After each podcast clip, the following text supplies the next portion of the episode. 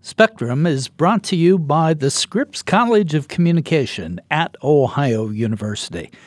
The Scripps College offers the foundation for individuals seeking to blend creativity and practice so that graduates have the freedom to direct their skills and move the world forward. Its faculty takes a multidisciplinary approach to academic, professional, and social growth so that graduates have relentless optimism to navigate the changing environment.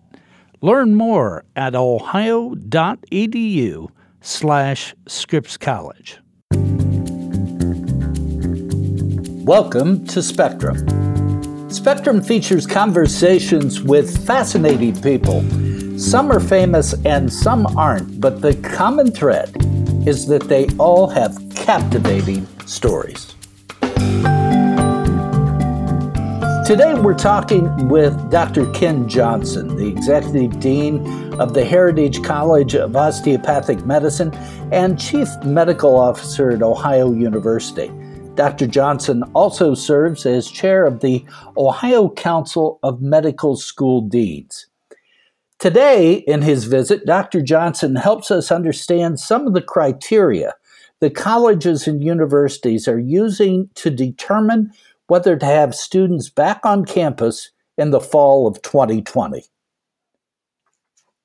Dr. Johnson, I know that you are the Chief Medical Officer at Ohio, Medical Affairs Officer at Ohio University and you and others are trying to figure out what's going to go on with universities in the fall.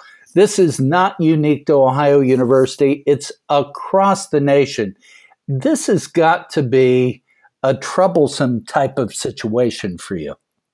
Yeah, Tom, you know, we are learning more and more every day about this disease, and then in turn, how to how to adjust and think about uh, moving forward uh, with, with that. Our experience in the United States is really very different than what we saw around the world. But I think one of the good things is I think we're getting some really good, or at least better data to help us uh, understand and then maybe make some some better decisions.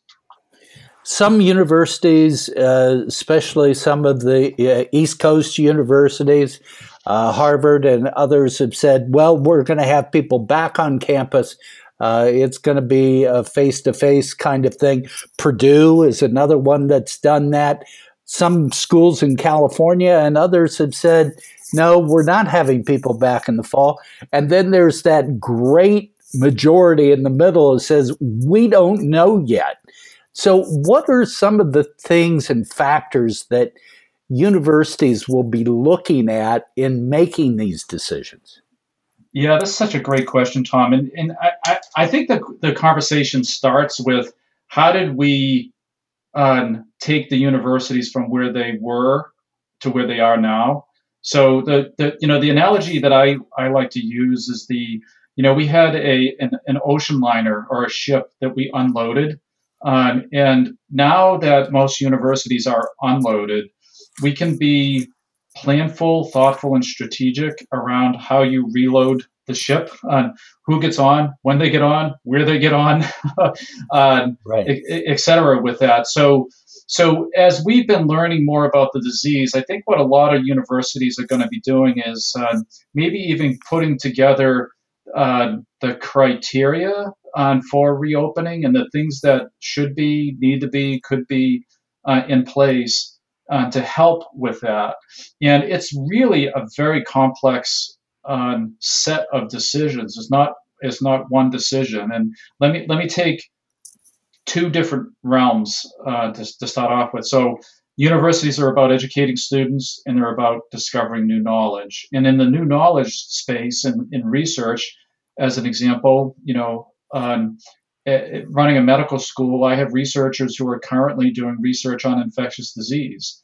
Those, folks are actually more prepared to restart their labs and to restart activity because they have to follow protection uh, and, and, and, guidelines to protect themselves and others every day uh, versus versus some others. So inside of that space, I think we might see a you know kind of differential reloading of the ship depending on the type of research that uh, that people are doing and and what needs to be in place to to do that. On on the education side there are a couple different spaces to uh, consider. So from the purely like how do we educate people? There's large groups in, inside of a big auditorium. There's small group spaces and then there are various different types of, of lab activities.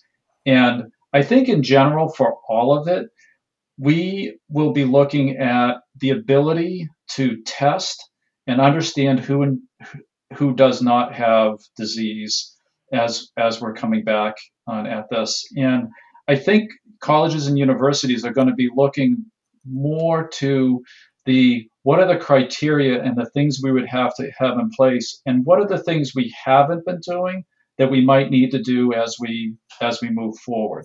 So a spin a spin on that is all students that come to college have to have certain kinds of immunizations. Well will we be asking if we have testing available for antibody tests before students come to college as an example? What happens with professional schools like medical schools, uh, law schools, veterinary schools, dental schools? Just run the gamut. But I know you're the head of the Ohio Council of Medical School Deans. This has got to be something in the for- forefront of your concern. How how do you teach young medical students, first year and on up? Yeah. So um, uh, in the in the first and second year of of uh, curriculum is really the preclinical years, and uh, there are activities that um, are, are difficult to do on social distancing, as an example, hands-on on activities, lab activities that all would need to be to be modified uh, to, to, to do it in a uh, in, in a safe uh, and uh, risk acceptable uh, way to do that. But for, I think on the plus side is for health professionals, for us to educate them, we're training them in what they're going to be doing anyways. So I think there is a little bit of a silver lining to that to that cloud. Um, and then the the other part is in the clinical realm, uh, and students have early clinical experiences and they have experiences on rotations. Uh, and just like colleges and universities are going to be thinking through what are the criteria that would allow us to return students to campus, we're thinking through what are the criteria that allow us to have students in the clinical setting uh, as well. And it, it, goes beyond just having, you know, what everybody's hearing about PPE. So there's a, enough masks and gowns and gloves. It's things like the students are safe gowning and ungowning, uh, that they're teachers are watching them and, and, and teaching them uh, appropriately and they're and then they're also involved on you know kind of in the appropriate care of of patients um, in a in a in a different way than what we've what we've seen before and I'll, I'll give you one specific example as we're doing testing now and there was some testing done in um, in New York City where they tested every pregnant patient that came in um, and a large percentage of them had COVID without any symptoms. Um, so we're almost in a point where, at least for the time being, in the clinical setting, we have to suspect that um, anybody can be a carrier until proven otherwise. So let's let's take that and let's really break this down for our, our, our audience. One of the things about a university, especially a residential university like Ohio University and others, is that students come, they live in in residence halls for a while in close proximity to each other, or they live in off campus housing still in close proximity to each other. They come here from not only all over the country, but they come from all over the world uh, that to me, as a layperson, sounds like a petri dish uh, for uh, disease. Yeah, you know, so uh, every university has um, already policies and protocols in place around uh, infectious disease because because of that, because of the density of people uh, living together. Universities are, I mean, by their nature, built to bring people uh, together.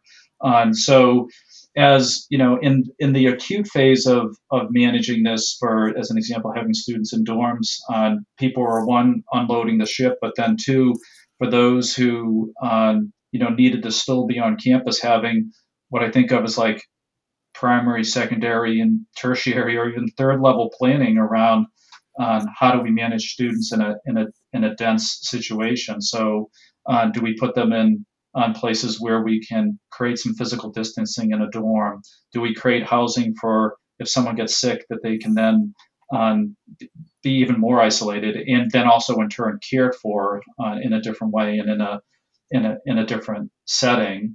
Uh, and the I think one of the questions universities will be thinking through is in the very controlled environments, how do you manage that? So, as as, as an example, in a uh, in a lecture hall, do you um, have uh, assigned seating every so many seats apart from each other so that you have the appropriate um, physical distancing? Um, and in a setting where you're bringing people together, like a dorm, how do you how do you manage that? And and then the the worst case scenario is when someone gets sick.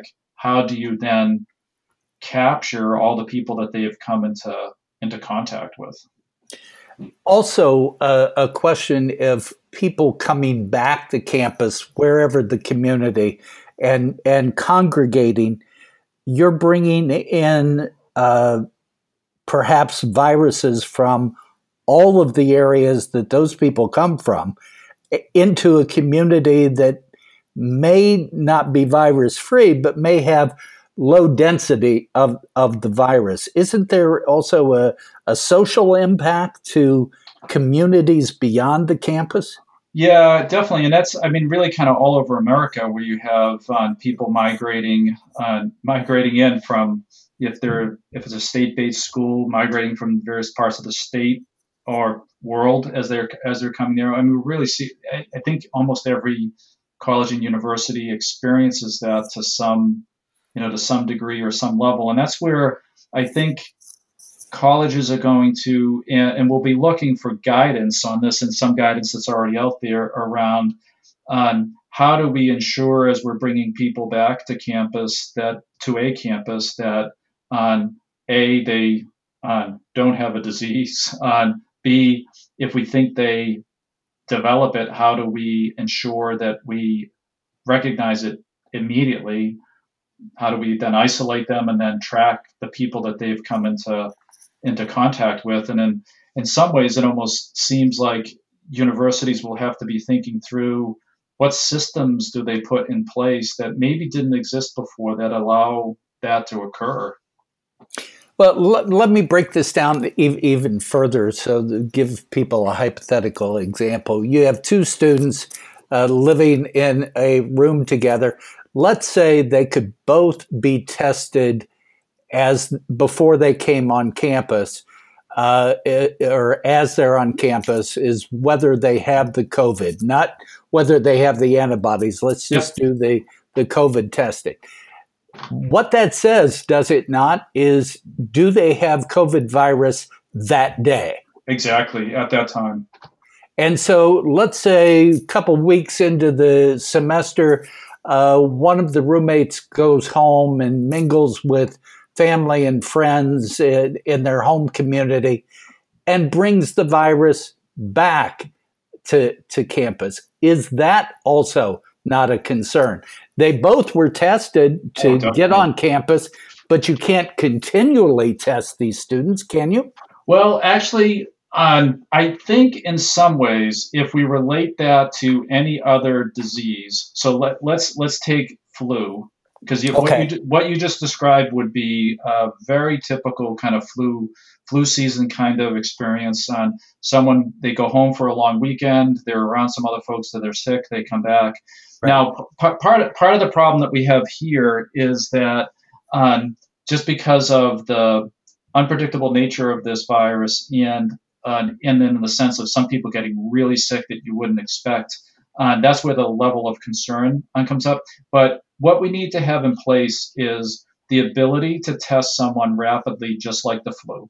So you go in, you get a swab, poof, you're done. Very quick testing, and I believe um, we are seeing that right now, and that that testing will be much more rapidly and readily uh, available to be able to test someone in 15 minutes and and have and with very little equipment uh, and have the, uh, the the result of that. Now you also have to be prepared for the other things that that come from that because the student coming back to campus who now is sick they didn't know they were sick coming back, then you now, now need to think about well, who are all the people that they've come into contact with, and just like we saw as disease was starting to spread around the, the country, the need to figure out who they've come into contact with, have those people isolate and or um, self isolate and monitor for for symptoms. So it, it creates a pretty high level of complexity um, in in a you know kind of thriving campus situation.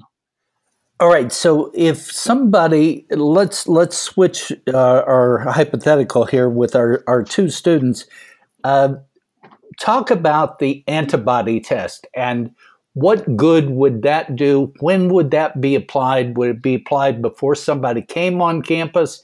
Uh, how how good are those tests? Uh, you hear in the news a lot of false negatives. They aren't very sophisticated at this point. Where do we stand with those, and how do those fit our scenario? Yeah, that's a that's a great question, and there's there's some answers that we still need to get that will help us with with this. So, um, one of those is um, there there are about 70 different tests on the market right now that are being developed and tried, and there's probably more than that, but there's 70 that, when I was I was reading this uh, yesterday. Um, we're looking at what are those tests that would be, you know, kind of like FDA approved and uh, have a high reliability in the sense of uh, knowing that similar to flu, that most of the cases you will catch by uh, doing the test. In this case, the antibodies, uh, knowing that it's an accurate on test on, and it's giving you a clear picture. Now, the one thing that we're not 100% clear on yet is with the antibody test on does it give you immunity and to what level of immunity is that uh, is that giving us? But we're heading in that direction, and I do think what we'll see is testing emerging that is better. So knowing who does and doesn't have um, antibodies floating around and a better level of understanding of what that means around their potential to get or not get uh, disease. And when we see a large number of people with uh, antibodies, then that's you know the crude. It's not so crude. It's just the way we talk about it. It's herd immunity at that point when there's large numbers of people that have been exposed to the virus. They have antibodies floating around, and um, we're hopeful that the likelihood is low that they would then get further disease because they already have antibodies uh, floating around that will will help kill the disease um, if they were to come in contact with and those those tests you think will be just as available if not more available than the detection of covid-19 tests? I, yeah i'm not 100% sure uh, about that. I do I, I do think both we're, we're, we're, as a society need both of those tests, um, and there's a big push um, for, um, for for for both of them to be um, done, available, reliable, and readily uh, uh, available.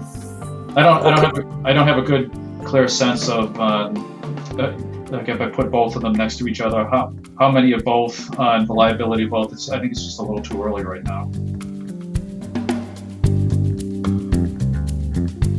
We'll be back after this message. Spectrum's brought to you by the Scripps College of Communication at Ohio University. The Scripps College is one of the most comprehensive colleges of communication in the country. It offers a foundation of creativity and practice so that graduates can move the world forward. In particular, the Scripps College offers challenging coursework that holds students to high expectations, an integrated curriculum that combines a variety of disciplines and ideas, and student driven media organizations where students can apply these skills and gain experience that enables them to hit the ground running upon graduation. That's the Scripps College of Communication at Ohio University. Let me ask you a really stupid layperson question. If somebody uh, has the antibody, if they test that they have had COVID and perhaps are immune, depending on what the data will say, as a result of that test, does that mean they also cannot spread the virus? They cannot have the virus, which may not make them sick, but they could make others sick? How does yeah. that work? Yeah, so theoretically, if you've if you've mounted the antibody response, your body has already responded, and you know, kind of t- depending on the phase of exactly where you're we're at and in all of this, but that you've already mounted the response, um, you have no more, um, you know, more no more virus uh, in your in your in your system. As people are getting better from those that exhibit symptoms, as they're getting better, they'll uh, give off less and less virus each day as they're as they're getting better, so that a you know a week or so after on having been um, you know getting over the virus, you should see very little. You know, if you're testing with very sophisticated tests on virus uh, coming out of their coming out of their system at that at that point. That's what we understand right now again, a student who's out there thinking, uh, will I go back to campus? Or somebody, a new student who's thinking, will I even go on campus? Uh, a lot of universities uh, have been talking about different systems. Uh, some uh, totally remote learning, as we've talked about, some total face to face, but there's a great group in the middle talking about perhaps early in the fall doing online and maybe splitting the semester, doing remote the first part of the semester with the idea of coming back to campus. The second part of the semester, there are many variations out there. What are some of the thought processes behind those from an administrative point of view? Well, I, I, I think some of it comes down to the local, you know, the local situation uh, that you have, and even if you look at Ohio, let's look at the state of Ohio, which I'm most familiar with right now. Okay. Northeast, okay. Northeast, Central, and Southwest Ohio at this moment have a very, very different disease load than Southeast Ohio at the moment. Um, and um, so I think some of what you're seeing, if you look across the United States broadly, is how is disease manifesting itself in the community and where are they at on overall in their curves and when you're seeing things peak and when you're expecting things to to, to quiet down a little bit. So i think what the all these various different strategies are really driven on what people on the information they're getting around what what people are thinking about disease and it manifesting in the community and where where we expect uh, disease to be. In, in in Ohio, as an example, on the models right now on June 1st have about 60 or 70 new cases per day. At that point, where we've really come down the other side of that uh, of that of that peak. So I think from an administrative side, the the the various different scenarios I think in part of being driven by on how are we seeing disease in the community. And for one, it might be, hey, we'll delay the start of the semester till this date. And for another, it might be, we have the capacity to do online first and then bring people on onto campus. I, I would say with a lot of the scenarios, um, all of us will have to have you know some level of flexibility um, with with with that kind of planning. Um, so the the the group that's planning part online and then part on uh, re- residential, if for some reason uh, you know the disease stays around longer than what people think, they might have to uh, do something different. If if for some reason disease burns out really quickly, it just drops off like a rock. I think people will think differently about on you know the start of a semester and how they how they bring people onto onto campus. College life is not just books and learning as we all remember. It's going to athletic events and it's going to, to parties and social gatherings and so forth. Even if people are back on campus, do you see major athletic events or do you see that in a different way than you do on campus learning? No, I think there's some similar some similar pieces to that, and and and what I've been telling people as we're thinking about this is if we if we think about how we unloaded the ship, maybe the way it gets reloaded might look somewhat similar. So if you look at what happened with say professional sports, um, at one point you saw sporting events occurring without anybody in the stands uh, to allow those to uh, to occur. Uh, and so if you if you back it up, there may be other strategies that are put into place that allow uh, competition to occur in a uh, in a safe way, safe for the players, safe for the community, and that you might you might see that staged on as as well on and it's from the you know kind of the close contact with lots of people uh, that are, are, the places where you see where you see disease, you know, just spread really quickly. There's been a lot in the popular literature, or you know, on Facebook and others of the, you know, what happened in Philadelphia and the uh, the the 1918 flu. They, they had a parade and uh, to raise people's spirits from World War One, and you know, four, four, four days later, all the hospitals are full and they're overwhelmed with uh, you know with um, people that had the had, had the flu. So I think the, the again, this is where what what I think is good is that uh, athletics is another one of those buckets. If you think about uh, a university, so you have uh, the research activities, the teaching activities, the housing and student life activities, and athletics is kind of another bucket to uh, to think through. I think we have the advantage of thinking through how you would again reload the the ship, and there may be some staggering to that, just like. Uh, maybe some are thinking about a different starting time to the uh, academic year. Maybe there's some, you know, a different start to the uh, uh, uh athletic year. Maybe there's a different way to, um, you know, phase that back in. And I, I, you know, I think folks will go through the same, like, what are the what's the criteria for safe athletics? um, and um, and and use the best evidence that we have right now to help us guide some of those decisions.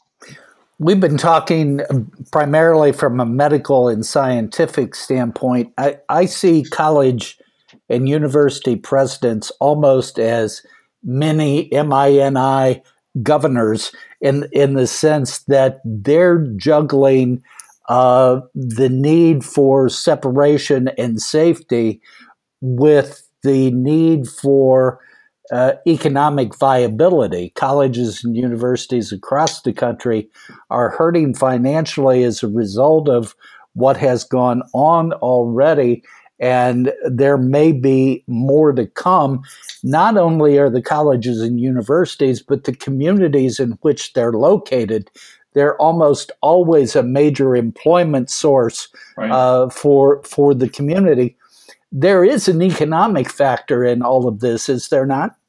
Oh, there definitely is, and there's this like there's a dynamic tension around around all of that, the, uh, the, the economic piece, the safety piece, the risk and risk mitigation, uh, and um, it's um, it's very complex uh, as you're as you're looking at all of those on all those various different factors. I think now, the good the good news on that level of complexity is that, um, and I guess it's the bad news too. And most of the United States is experiencing this, and we have a lot to uh, to draw from, uh, and and people's people's best thinking, and and another silver lining for my part in this is that we have people working together uh, in ways that they never have, all with the same uh, purpose of trying to solve these these problems that are in front of us. And I've talked to everybody from small business owners to on healthcare delivery to uh, manufacturers and uh, you know folks who are putting test kits together, uh, et cetera. And the, the the level and the problems that are being the level of problems that are being solved right now are unlike any uh, that we've that we've seen in the speed of of solving the problems. Um, and that I think the positive side of that is there's people coming together to, to, to solve those problems. We've also read uh, some universities, and I mentioned earlier in our conversation, are, are waiting till June or late June uh, to make a decision about the fall do I assume that they're waiting so that they can see what the data is? This is a fast evolving situation that we hear something new almost every day. Is it just buying time? Is that the idea? Well, yeah, I think I think that there's a you know when you go back to your economic uh, uh, question and then th- and taking all factors into into consideration, there's um, I, I, you know, I guess the other one is psychologically. There's a psychological factor to this, and and for some folks, um, you know, particularly maybe students and parents, it's helpful for them to just know, okay, this yeah. is you know, this is the plan, and this is what we're doing. And I think where you saw some folks come out of the gate early on that, it's in part attending to here's our plan, and and and this is what and this is what we're doing. And um, I think that there's a um, kind of sweet spot around when that decision making uh, needs to occur uh, and all the best information that's that's out there. And things you're right change so much and i know this is kind of a different analogy but the when when there was the ability to reuse n95 masks which before there wasn't dire need for these and then the ability to process 80,000 of those a day to uh, then put back into the field. that was a game changer. And there are a number of other game changers that are have been occurring through all of this. The ability for rapid testing which we'll see more the ability for antibody testing as we'll see the heavy push towards trying to develop a a, a vaccine. The watching how disease uh, is or is not spreading through the community. So many you know it's just so many factors on with with that and waiting that appropriate level of time to understand uh, you know are there going to be any other game changers uh, is the environment going to be clearer on laying out these factors and understanding them um, I, I think that's the better part of valor um, with all of this is is really seeking that best information and um, you know being thoughtful well, let me ask you a, a specific in that regard. Uh, we're seeing states, many states, opening up, some more abruptly than others, but gradually over uh, the month of May, for example. Uh, and people who are fearful of that are looking for a possible resurgence of the virus. Uh, how soon could we see that if it happens?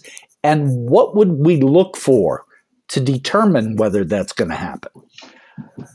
Yeah, I think that, well, you, you, know, people have been pretty sensitized to all this, and and in the way uh, there was kind of a layering of closing down. There's a similar layering of, of, of opening up. And what, what public health is going to be looking for is they're going to be looking for pockets of explosion of disease. I mean, just rapid. You know, we went from uh, seeing a few new cases to now all of a sudden there's like 20, 30, 100 new cases um, as, as a result um, of the, you know, the quote unquote uh, opening up of things. But I think with a, you know, kind of this staged uh, reopening of of things, it's it's a it's a way for us to manage that so you don't see that resurgence where everything's just back to back to normal. So I think public health is going to be watching that really, really very rapidly, and the the you know the need for for flexibility and patience and in, in, inside of that. Um, you know, things aren't perfect, and um, if if you saw a, a blip of of disease as things started to open up again, I think there'd be probably some questions about what's the best management of that. Do you back off a little bit now, slow some things down a little bit, stagger it out a little bit more, and, and I think I think people are going to be very very watchful through that period of time.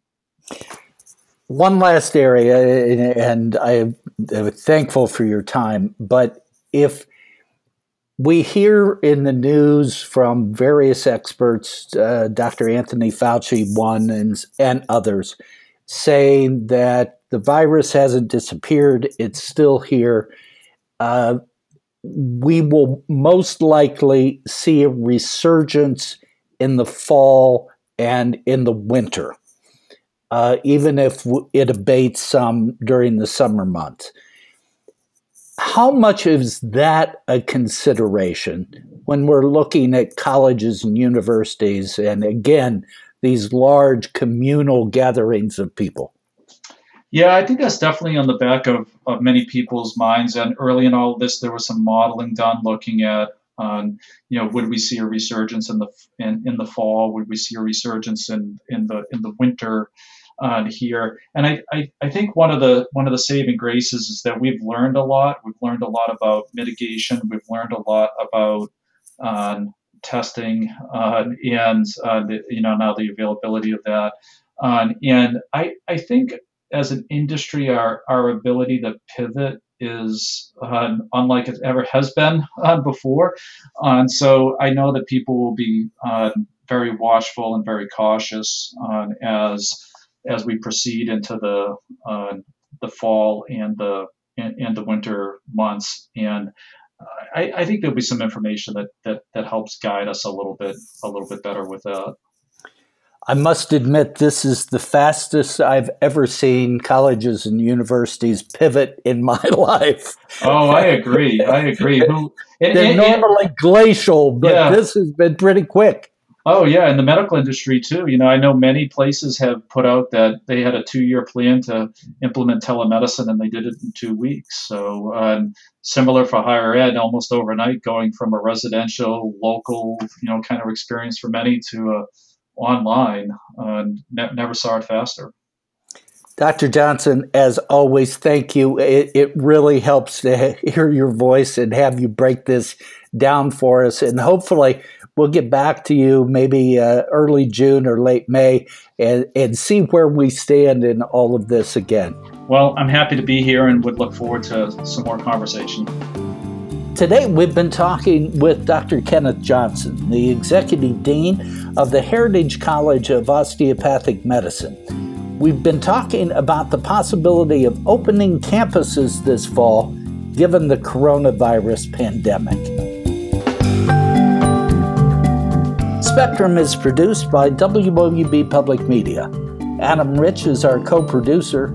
I'm your host, Tom Hodson. Please subscribe to Spectrum. You can do that at Apple Podcasts, Stitcher, Google Podcasts, or at NPR One. Spectrum also is available to you through the NPR Podcast Directory. We always welcome your feedback, so please rate our podcast or review it through one of your podcast outlets. If you have any questions or comments about our podcast or have suggested topics for us to cover, please direct them to me by email. You can do that at hodson at ohio.edu. That's Hodson, H O D S O N, at ohio.edu.